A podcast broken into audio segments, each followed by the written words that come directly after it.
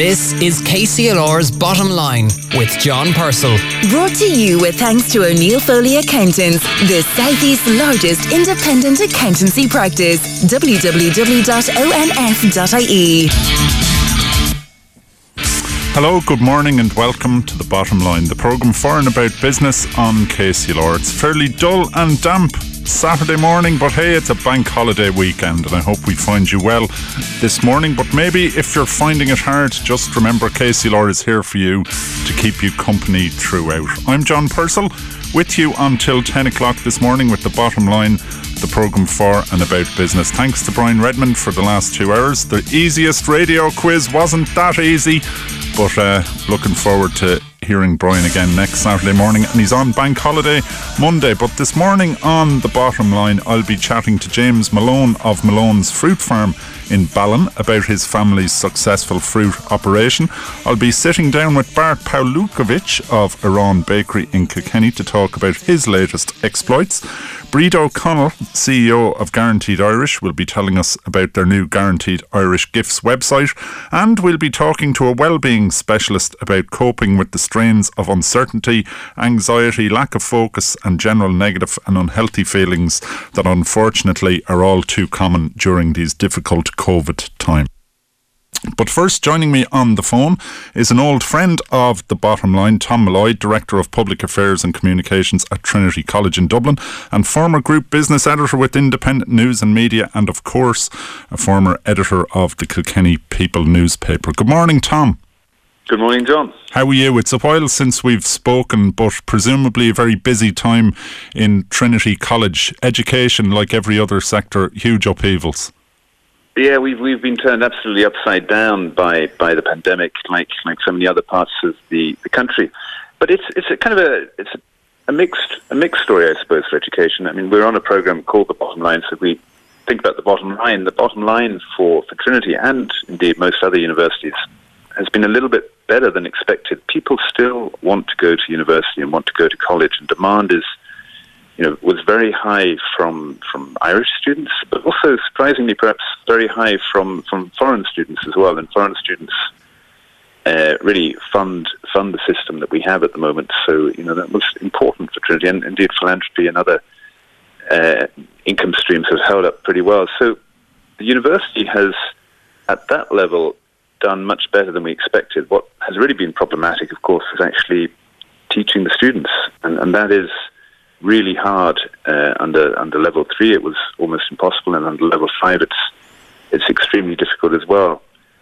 Um, and we've had to put in a lot of a lot of measures, and unfortunately, a lot of um, lectures have gone online.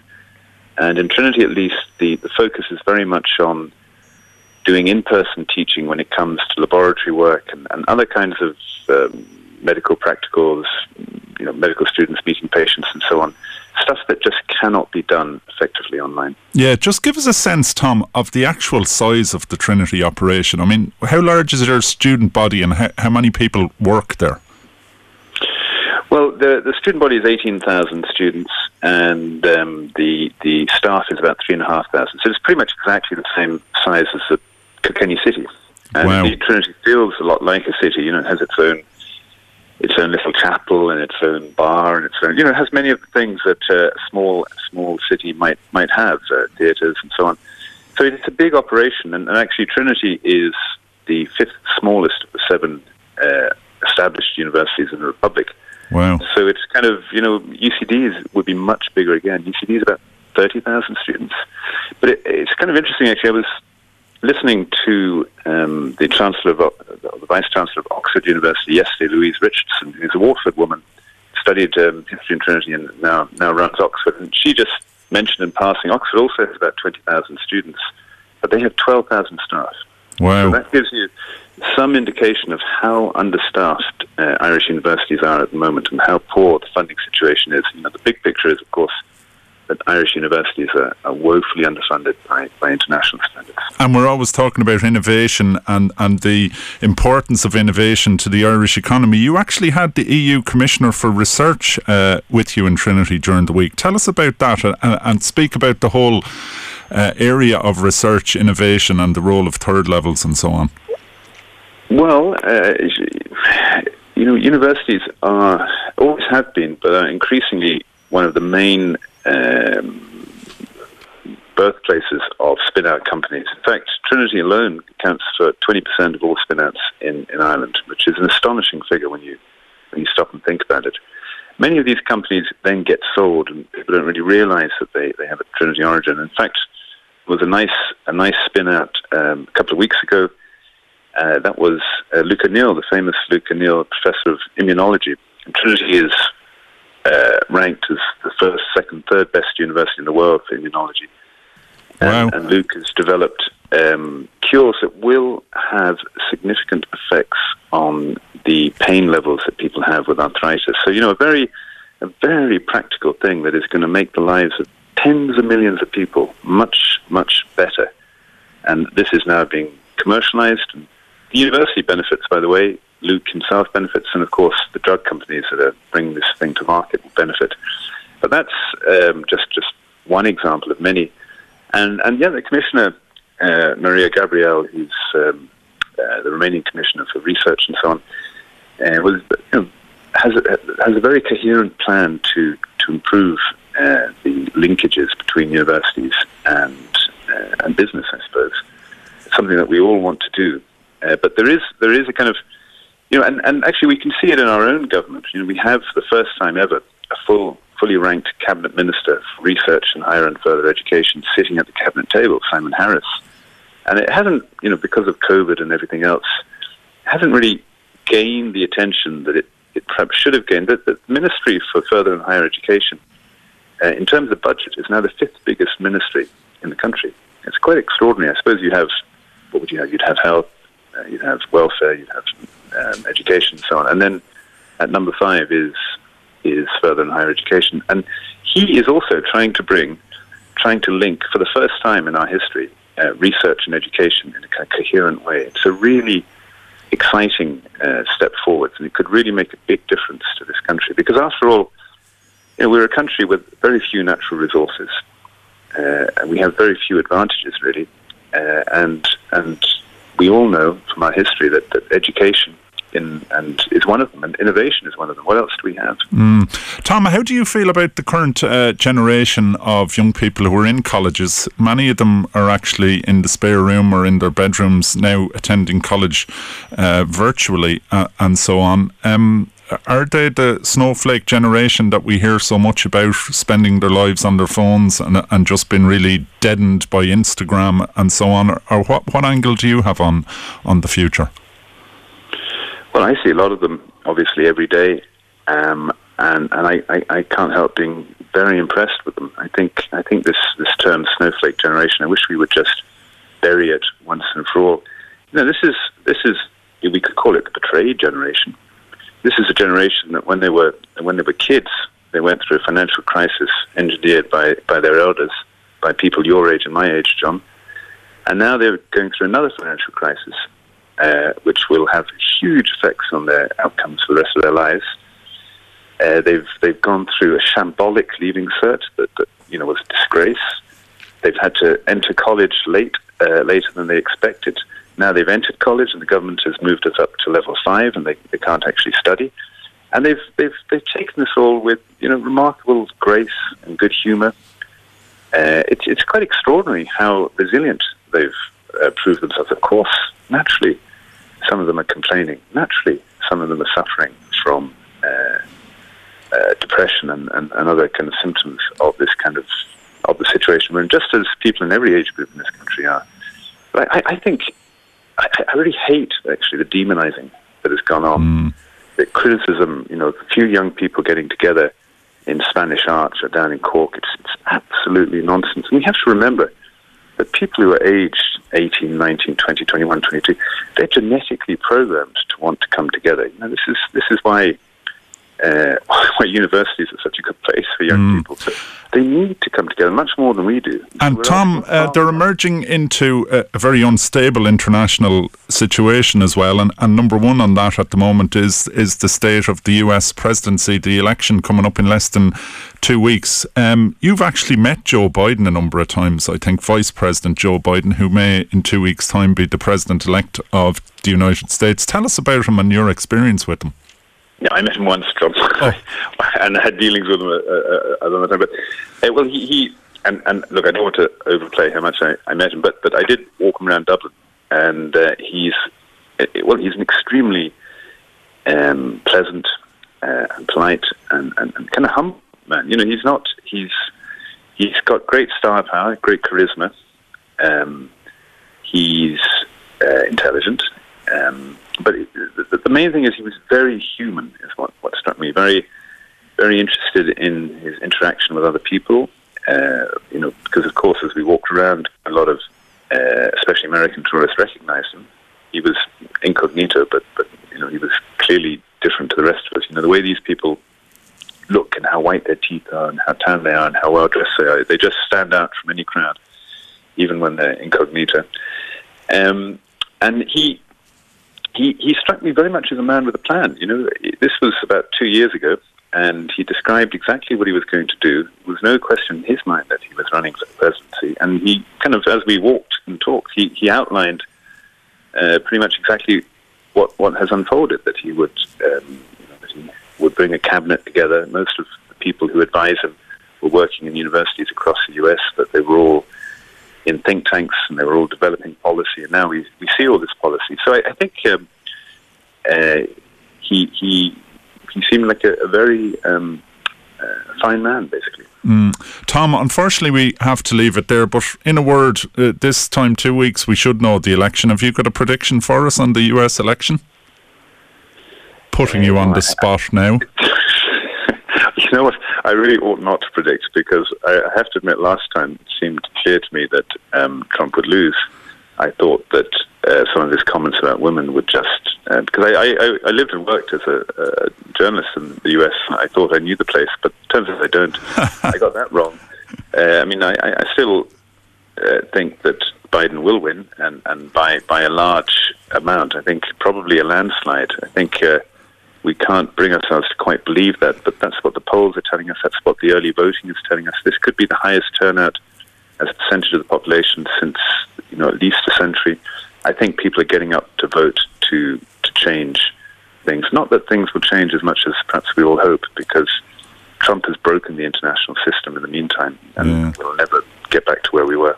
Tom, we have to leave it there. Thanks very much. Good to talk to you as always. Um, we'll have you back on after the election and we'll hold you to it. Um, uh, that's Tom Molloy uh, of Trinity College in Dublin uh, talking to us about a range of issues. Always very interesting to talk to Tom. It's just coming up to 21 minutes after nine o'clock and we're coming up with loads more interesting stuff. Don't go away. The Bottom Line on KCLR with John Purcell. Brought to you with thanks to O'Neill Foley Accountants, now offering a complete life and pensions advisory service to business. www.onf.ie. Just after 22 minutes after 9 o'clock, John Purcell with you on The Bottom Line until 10. Now, over the last number of weeks, we've been delighted to work with Carlow and Kilkenny local enterprise offices on the Taste Local campaigns, something we're delighted to be doing to raise awareness and appreciation of all the wonderful food producers, restaurants, cafes, and food businesses we've got in Kilkenny and Carlow. Now, unfortunately, many of the public facing businesses in the food sector are currently closed because of COVID, but we hope that before long they will return and we can all enjoy what's on our doorstep. But in the meantime, many producers continue to work away, and this morning we'll be meeting two more of them. First, it's a discussion I had with Bart Bart Pawlukojc of Arán Bakery in Barrack Street in Kilkenny. And Arán has been a huge hit with people in Kilkenny since it first launched a little over a year ago. I asked Bart to describe his business journey with Arán to me. Crazy. That's the recap. That's I can I can summarize it in one word. Crazy.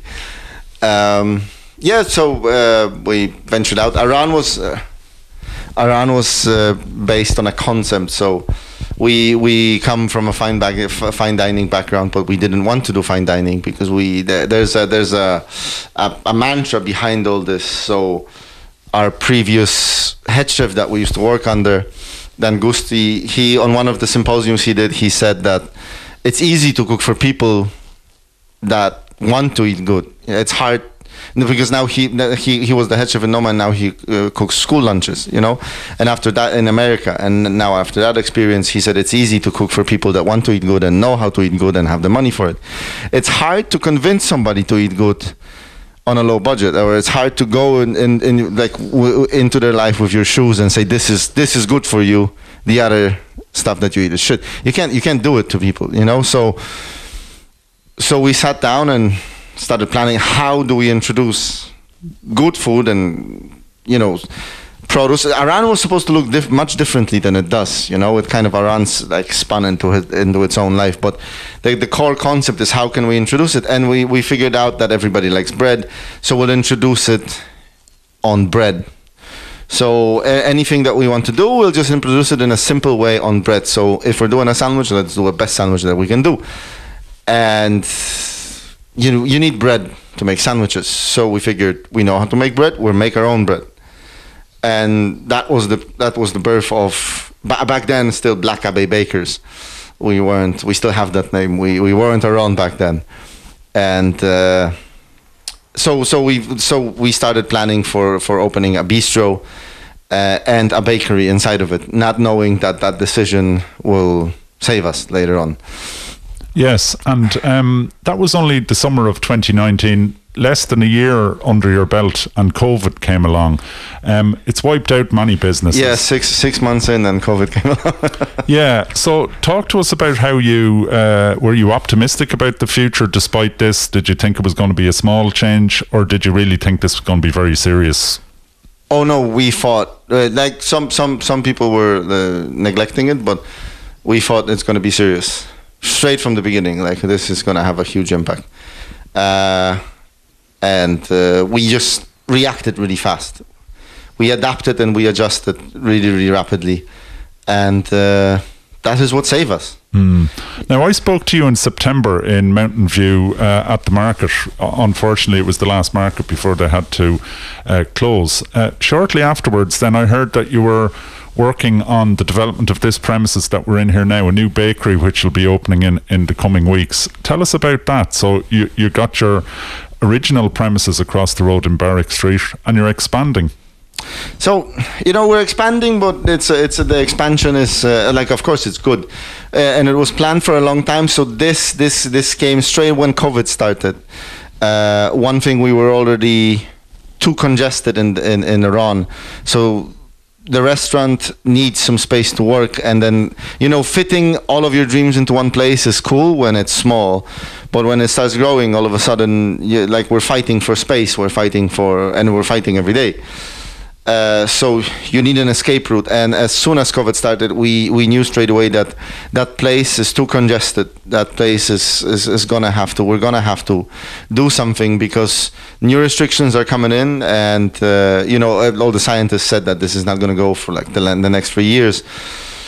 So you know there was a we had queues before covid and then we had queues for bread and all of that in that small corridor when you enter enter around. So we knew something has to be done, or we're going to have to sacrifice one of one of the one of the businesses, you know, because it's kind of two separate entities at this point.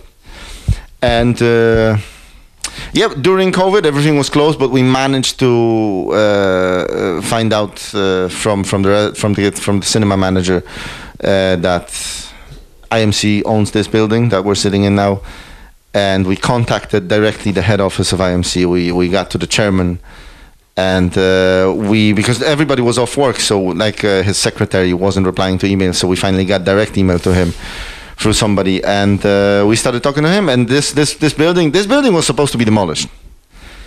And they didn't demolish it because it's a very good building. So whatever they were planning, probably some architects or whoever said, "Listen, this is a good building. You shouldn't destroy it," and they did it uh, you know, it's opposite to our premises. Like there was a lot of variations when we were looking for premises. We were looking for warehouses. We were looking outside Kilkenny, but in the end, we the first idea was the best one. So we looked across the street and we thought, oh, wouldn't it be nice to move it there? And as we were looking for other venues, we kept drilling because it took it took months to to to get through, uh, and then we finally got through and. Uh, we got it. After many many months, we had problems at the beginning with the ESB. We had problems. Now now we have to change the whole roof in the back because this building is not, and like you know, that add-on is not in the best condition, and uh, and it's all very stressful, you know. But uh, we managed to wrap wrap our, wrap our heads, heads around it, and then we managed to uh, we're managing to pull it off somehow. But it's it's a very very hard task. That's why. Um, you talked a bit about your philosophy of food. Can you summarize your philosophy of business? We don't have a philosophy of business. Really. no, we really don't. Uh, we're not business people. We are struggling every day uh, to. We work heavily with our accountant. We are, we have a crash course now with business, with uh, HR, with everything. You know, we we have an external HR company, so we like to do it by the books as much as we can. You know, and and, and in these days it's harder and harder. You know. Uh, but we have an we outsourced an HR company. We we have a health and safety outsourced company, and then we have our accountant, and then we have a solicitor, and we work all the time with them, and learn on our mistakes. Unfortunately, we learn on our mistakes every day. We're not. We we are motivated by food and creation, and that was the whole concept. We didn't think about money when we were opening around. We put it all in one card, and if it goes, it goes. If not, we're. we're Now I hear people um, raving about the taste of your bread and the texture of it and the look of it and everything. I asked you, um, what's the secret sauce? What's the mystery ingredient that makes your bread so popular and Arán so much in demand? Can you share your secret sauce with us? 20 hour day shift. That's the secret sauce. Local at heart. KCLR. James Malone of Malone Fruit Farm. We're standing here with rows of blackberries behind you. Uh, you're about to harvest those in the coming weeks. Busy time of the year.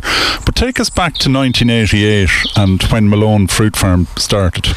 Well, Malone's Fruit Farm started very small. It was uh, an idea of my, my da- mum and dad to uh, create work for us kids. There was seven children in the house, so uh, they wanted summer jobs for us. So they rented rented half an acre of land and. We uh, had our summer jobs and made our own little bit of cash. And as the years went on, it grew bit by bit. And around the mid to late 90s, it got to the stage where it was either get into it properly or get out of it. So we got into it then and uh, gradually have grown bit by bit since then to where we are today. Yeah, so 30 something years later, describe the operation that you have here now just outside Ballon in County Carlow. What we're doing at the moment here now is we're growing uh, 10 different soft fruits. So strawberries, raspberries, gooseberries, loganberries, blackberries, blackcurrants. We uh, supply them for the fresh market and um, we freeze a lot of our fruit as well for summer or for winter sales. And uh, we make a lot of jams, chutneys, jellies, that kind of thing as well, all for sale at our farmers markets and at our farm shop here. And we also uh, sell a range of other small producers, artisan food products in our shop and at our farmers markets. Yeah, now uh, doing it as a teenage hobby for pocket money and as a full scale business, quite a difference. How is it as a business? You're relying a lot on weather. Just when we were chatting before we started, I couldn't believe the impact that obviously weather has all around the year. Yeah, we're very dependent on weather. Um, with the growing and harvesting of the crops, is it's we're, we're very dependent on getting the sunshine for the sweetness of the fruit.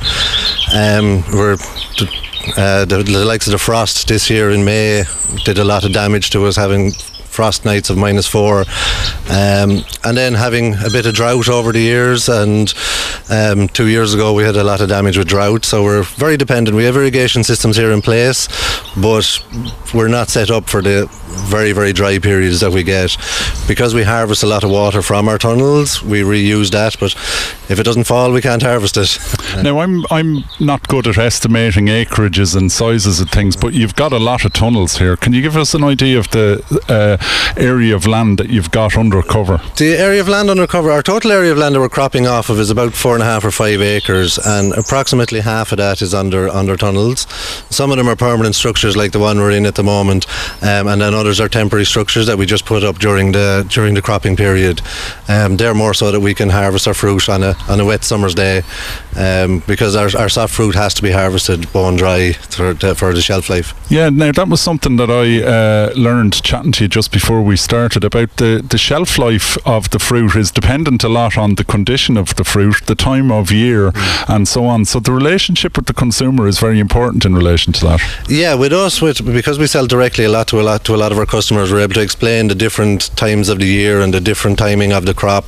That um, like we always try to get as long a shelf life as possible to give to the customer, but as a crop comes to its end, the shelf life is going to change. So being able to deliver and speak directly with the end user is great. That we can advise them on the different crops and how they how they're going to store and how they're going to keep, um, which is good because they can decide then on what quantities they want. And even if the fruit doesn't last as long as they thought, they have been informed and they know that you know. So it's the relationship with the customer is very important. Over the almost 30 years or over 30 years since the business first came into being, presumably Irish tastes have changed quite a bit. Can you tell us a bit about that? Uh, yeah, a lot of um, a lot of our frozen fruit, especially nowadays. Um, 10 years ago would have been used a lot more for say jam making the, the home jam making industry um, whereas now a lot of the frozen fruit is, is for uh, used for smoothies and for breakfasts um, so a lot of people are, and they want to, they, with food provenance, people want to know where their fruit is coming from, so they can get Irish fruit all year round for their smoothies and for their breakfasts, which is which is important. You were also uh, telling me that you do grow some um, speciality fruits, but but that's challenging enough because nearly as soon as they're produced, they're gone. Yeah, over the years we've grown um, some peaches and nectarines, and at the moment we grow a few um, grapes but one of our one of our issues with them is that we see them as kind of a bit of a novelty crop because they're only in for a couple of weeks at a time. But uh, so by the time the customer knows we have them, they're almost gone, and then they're back looking for them. But uh, it's it's nice to add that little bit of flavour and a little bit of difference to our, our offering. Yeah. Now you produce some of your own jams and jellies as well. Where are those available? Uh, now our jams and jellies again they're available in our farm shop here and at our farmers markets in Kilkenny, Carlow, and one in Dublin, and uh, they're available available in one or two local shops, but generally just directly from ourselves. Um, we're in an era of COVID, unfortunately. How's that impacted on the business? We heard about the weather, but presumably the weather pales in comparison with a global pandemic. Yeah, for us, the, the, the pandemic did damage in the fact that we were we were closed for nine, ten weeks completely. Markets, everything. Our farm shop was open because was, we're a food supplier, um, but customers weren't travelling, so it was very, very quiet. Um, the reopening of markets, some of our markets have reopened and others haven't. Um, what I'm concerned about in the next couple of months is we do a lot of festive markets uh, where we sell a lot of Christmas hampers, and I have a feeling a lot of those won't be open again. So it's our, our Christmas hamper market is my next one to do, to figure out and learn again what to do. Um, we do a certain amount, a lot for the public, but we do some corporate as well, um, and what that market is going to look like over October, November, December is is yet to be seen. Yeah, now uh, this is all part, our focus on local suppliers is all part of the Local Enterprise Office campaign to eat local. Why do you think that's important and, and what message would you give to listeners?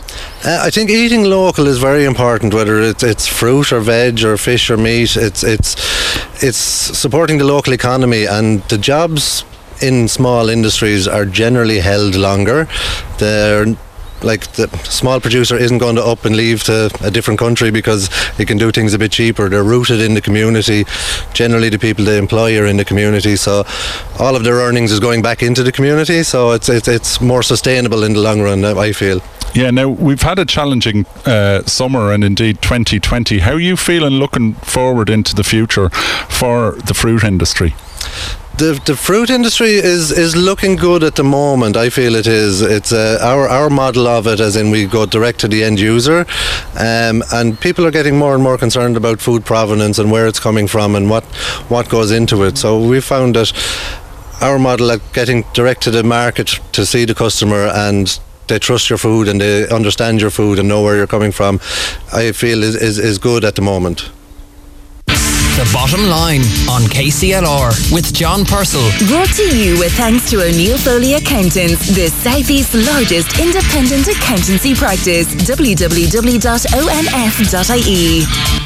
You're listening to The Bottom Line, the programme for and about business on KCLR. 21 minutes, or 20 and a half minutes to be precise, away from 10 o'clock. John Purcell with you until then when Edward Hayden comes up. Now, great to chat uh, to Bart from Arán there before the break, and also a recording that I made with James Malone from Malone Fruit Farms, and it brought me back to the early days of September. You could hear the birds twittering away in the background and it was lovely and bright and all that sort of stuff. And those days will roll around again. And James Malone, his fruit is still available all through the uh, year. So do support that local business and indeed Arán. Now, on the whole theme of supporting local business and supporting Irish, I'm joined on the line by Bríd O'Connell, who's the chief executive of Guaranteed Irish, uh, a mark which has stood for the best of Irish for many years. Good morning, Bríd.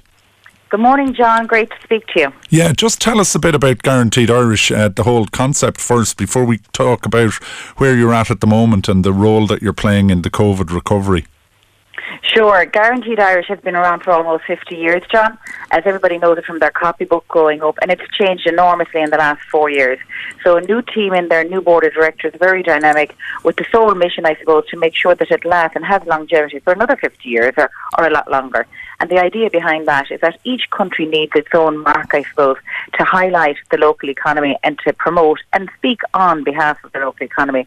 So, in the new Guaranteed Irish um, um, iteration at the moment, the big piece is to um, support all businesses based in Ireland, not just Irish, all businesses based in Ireland, and there is a difference there, who support jobs, who support their local communities in which they're vested in, and who support provenance. In other words, they pay their taxes here, and they have a real physical presence here. So guys with the brass plates who are just here for the tax breaks, they're not really included. but uh, the guys who are genuinely contributing, like your last speakers from Arán and from Malone Food Farms, they're the perfect example of the kind of guys we're trying to support and promote and get people aware of and more conscious as consumers to really think about where they spend their money. So we can hold on to those really needed jobs at the moment and really support those businesses whose back is totally to the wall during 2020. Yeah, and, and you know, consumers uh, have the chance to buy Irish stuff when they're out in shops or when they're in a in a retail outlet, and many of those closed, and a huge push uh, to online. And the online figures about where our online money goes are really quite shocking unbelievable. Ireland is actually the biggest online shopping community in the world per capita, but 84% up to 2019 of that was going overseas. So our big drive this year is to try and get guaranteed Irish businesses uh, more con- e-commerce friendly and e-commerce focused and get the business driven to those so we can sustain those businesses. It's really about doing the, the right thing. And uh, there's a prediction of about 15 to 16 billion spent online this year. Now that sounds like an enormous figure even to me. A lot of that is through professional services, not just retail. About 6 billion will be in retail, but at the moment if we're allowing 84% of that go overseas, that's insane and we really need to get people to think about instead of going on Amazon, let's get on um, uh, Irish websites and really promote them. And to do that, John, if I can go on, uh, we launched guaranteedirishgifts.ie this week and it's been received with phenomenal success. People are delighted to have a portal to go to a one-stop shop where all Guaranteed Irish businesses can put their products and or their, their sites up there, and then the consumer has one place to go to on guaranteedirishgifts.ie to do their Christmas shopping this year. Yeah, and, and what kind of stuff have you got on that site, Bríd? Yeah, great. So, John, it's a really broad mix. So, um, beauty, um, beautiful, uh, beautiful skin uh, products, and cosmetics, um, all based here in Ireland. Fabulous, creating jobs, jewellery, food, um, uh, craft beers, um, uh, local distilleries. You've got your gorgeous St Patrick's gin from Cork. We've got local craft beers, gorgeous food, artisan foods, and um, of course things like textiles. Um, a real mix, the gorgeous candles, craft, and of course Kilkenny, the home of craft. Um, and many of them from that part of the world as well featured on the website. So we have about 150 50 businesses and thousands of products online. Yeah, and of course, Christmas is absolutely crucial for all these businesses because the, the figures vary, but like up to 60%, 70% of, um, you know, profitability comes out of the months of November and December, according to various estimates. And that's in the bin as normal this year with, with a effectively level five lockdown. So Christmas is really a time to fly the flag for Ireland. Absolutely. And the bricks and mortar shops are in trouble. There's no question about that. A lot of them, in fairness, have uh, pivoted. Hate to use that word, but it's it's it's important, and they've got themselves online in some shape or form. Look, we'd love to see Irish uh, websites being a little bit more slick and easier to do business with. And I think an awful lot of the, the guys in retail have seen now that they really need to up their game and offer that user experience that's on parallel with the international competitors. But right now, um, it's all shoulders to the wheel. If they're operating, operating a Facebook page or a small website, let's uh, make the effort to try and get the business to the, the guys on Guaranteed Irish Gift.ie and particularly um, our homegrown businesses. So they need all the help they can get. And being fair, I think there is a huge, and we've seen it. The only reason we set this site up, John, in the last month or six weeks, and it was only launched this week, uh, was because the consumers, not the retailers or, or the craft makers, the consumers came to us, kept coming to us, including big corporate companies saying, look, we want to buy guaranteed Irish gifts this year. How can we go about it? Where can we source it? Now, we're not an Amazon, but Amazon needs a challenger in every country, and we need to stop feeding fat cats, and we need to start looking after our own.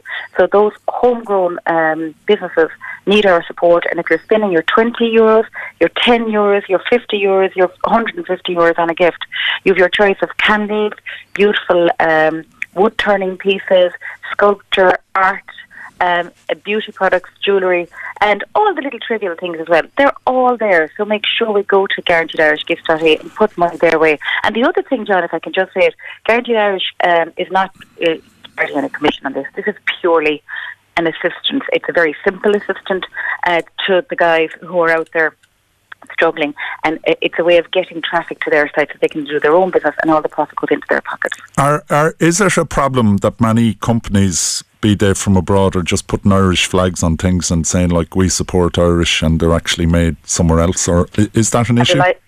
I'm delighted you asked me that, John. Um, indeed, it is. So be careful of green, white, and gold flags. Be careful of butterflies and love hearts all over the place. They're not always Irish, so be very, very careful. The one thing you can say about Guaranteed Irish, traditional, iconic G, is it is supporting jobs. It is supporting the communities in which they're based and it really is doing the right thing by Ireland. We have a very tough appraisal system that every business has to go through uh, to become a guaranteed Irish member. And to be on the site, you have to be one of those members. So, in terms of getting on the site, people were concerned look, if they haven't been a member so far, how can they fast track that? We have put on additional resources to allow appraisals to be fast tracked within seven days to get behind the retail, uh, craft, and gift sector here in Ireland who are really struggling. And uh, our job is to get them online in seven days. So if they want to get their applications in, they can contact us on info at guaranteedirish.ie and we'll make sure they, they get through the system. and If what about the cost associated with it, Bríd? What kind of cost is associated with getting onto that website? Sure, there's no cost of getting on the website of Guaranteed Irish Gifts.ie once you're a member of Guaranteed Irish, and the membership to Guaranteed Irish is totally dependent on the number of employees. For a small number of employees, under nine euros, under nine employees, it's 500 euros, and we make that a, a, a payable instalment. Uh, so if you can pay uh, 500 euros, 100 euro by five times a year, it helps them get over the, the, the, the crux at Christmas and see if it helps them. So look, there is no hidden agenda in this. This is purely to help. We're not for profit ourselves. We just charge enough to get the actual work done. Okay. And uh, the rest we really try to push to the design, uh, to the to the, the maker, the creator, and get them moving for Christmas. What's the best way of contacting you, Bríd? Info at guaranteedirish.ie or jump onto the website and fill out an inquiry form and we'll be back to you within 24 hours. This is a real shoulder to the wheel effort to try and get behind the businesses out there. Now, John, I must say, Carlow Kilkenny, very strong in terms of the crafting gifts. I would love to see them feature on this website because we want to try and get behind those guys. So please put queries to us. We'll sort you out in terms of payment one way or another. But we really just want to get the traffic going to the right people and keep those jobs and keep those businesses open. Okay, Bríd, thanks very much. That's Bríd O'Connell, CEO of Guaranteed Irish. The Bottom Line on KCLR with John Purcell. Brought to you with thanks to O'Neill Foley Accountants, offering a broad range of business and advisory services to businesses large and small across the southeast. John Purcell with you until 10 o'clock. It's just nine and a half minutes away from the top of the hour. Edward Hayden coming up uh, there now. COVID is a very tough time for people. We all know that. Um, people experiencing all sorts of of difficulties, uh, loneliness, uh, anxiety, and so on. And the world of work, as we've been hearing, has been absolutely turned on its head. People working from home is a big feature. Um, few could have imagined the amount of time that they would have had to spend working from home. And people, even who are working in offices, it's a completely new experience with screens, disinfecting procedures, reduced teams, etc. People working in retail, many have lost their jobs. Um, and we all hope that uh, society will get back to normal, but we ha- do have a long haul ahead of us, and mental health and well being is a critical issue uh, for keeping everybody going. Every one of us and every business. It's an important issue. I'm joined on the line by Caroline Cunningham, who's a well-being specialist who works with people to develop focus and achieve health, well-being and progress in the face of difficulties, whether they're personal difficulties, business or so on. Good morning, Caroline. Good morning, John. Lovely to talk to you. Yeah, now this is based on your own personal experience. You did experience burnout yourself. Yes, well, it's 20 years ago now, John, but that was what set me off on this track. Um, I was a teacher in the past, uh, second level. I studied uh, science and maths originally, um, but I didn't look after myself very well, and we didn't know a lot about well-being back that time. Uh, so I had to do a lot of work to figure out how to get myself more resilient. Um, I discovered I was able to uh, reduced pain, physical pain. Um, I got better at handling stress, and um, I even, you know, managed through anxiety, uh, panic attacks, everything, uh, weight management, the whole lot. So I discovered that there was really a lot more that I could do that I didn't really imagine I could do in the beginning. It allowed me to change career. I now work in, in well-being and the arts as well. So I think you know there's there's a lot of potential in it and I help people to get that resilience, to get that potential in their lives, in their working and personal lives. Yeah, now presumably uh, pre-COVID, you actually sat down with people, shock horror, across a table or on a couch and just chatted to them. That's had to change too. So you've had to turn your business on its head as well. Yeah. Well, um, I was doing reflexology therapy, uh, which is for stress relief. Um, but alongside that, I was always coaching my clients because I, I found that when people did the things, some things, extra things themselves. Just a little motivation to do something extra, like simple things, even just taking extra walks or looking after their diet. Um, they've got much better results, and they were empowered then to continue with, you know, knowing that they could do these things for themselves. So during the lockdown, um, I obviously couldn't do my work that way, so I started trialing um, online coaching through Zoom, mm. and I found that I could get really good results um, for people that way as well. So yeah. that's very interesting. So, um, tell us, uh, it, it, there's no reason to try and sweep it under the carpet, but everybody is experiencing anxiety. Many people's sleep is is uh, un- under pressure. People are pulled in many directions. People are finding it difficult to focus yeah. on, on stuff. Is that a good characterization of, of what many people yeah, would be experiencing? Well, the last two weeks alone, um, uh, John, even just the last two weeks, I, anybody that I've spoken to, no one was able to say it was, oh, that, that was a grand week. Everybody has been experiencing higher levels of stress. Uh, you know, we were suddenly hearing that we might be locked into level five. Um, you heard Bríd there talking about 89% of uh, online trade is going out of the country. There's pressure building, you know, for business people. You know, we are constantly having to change and keep up and find new ways and not switching off and, you know, having that high level of stress going on is not good for us.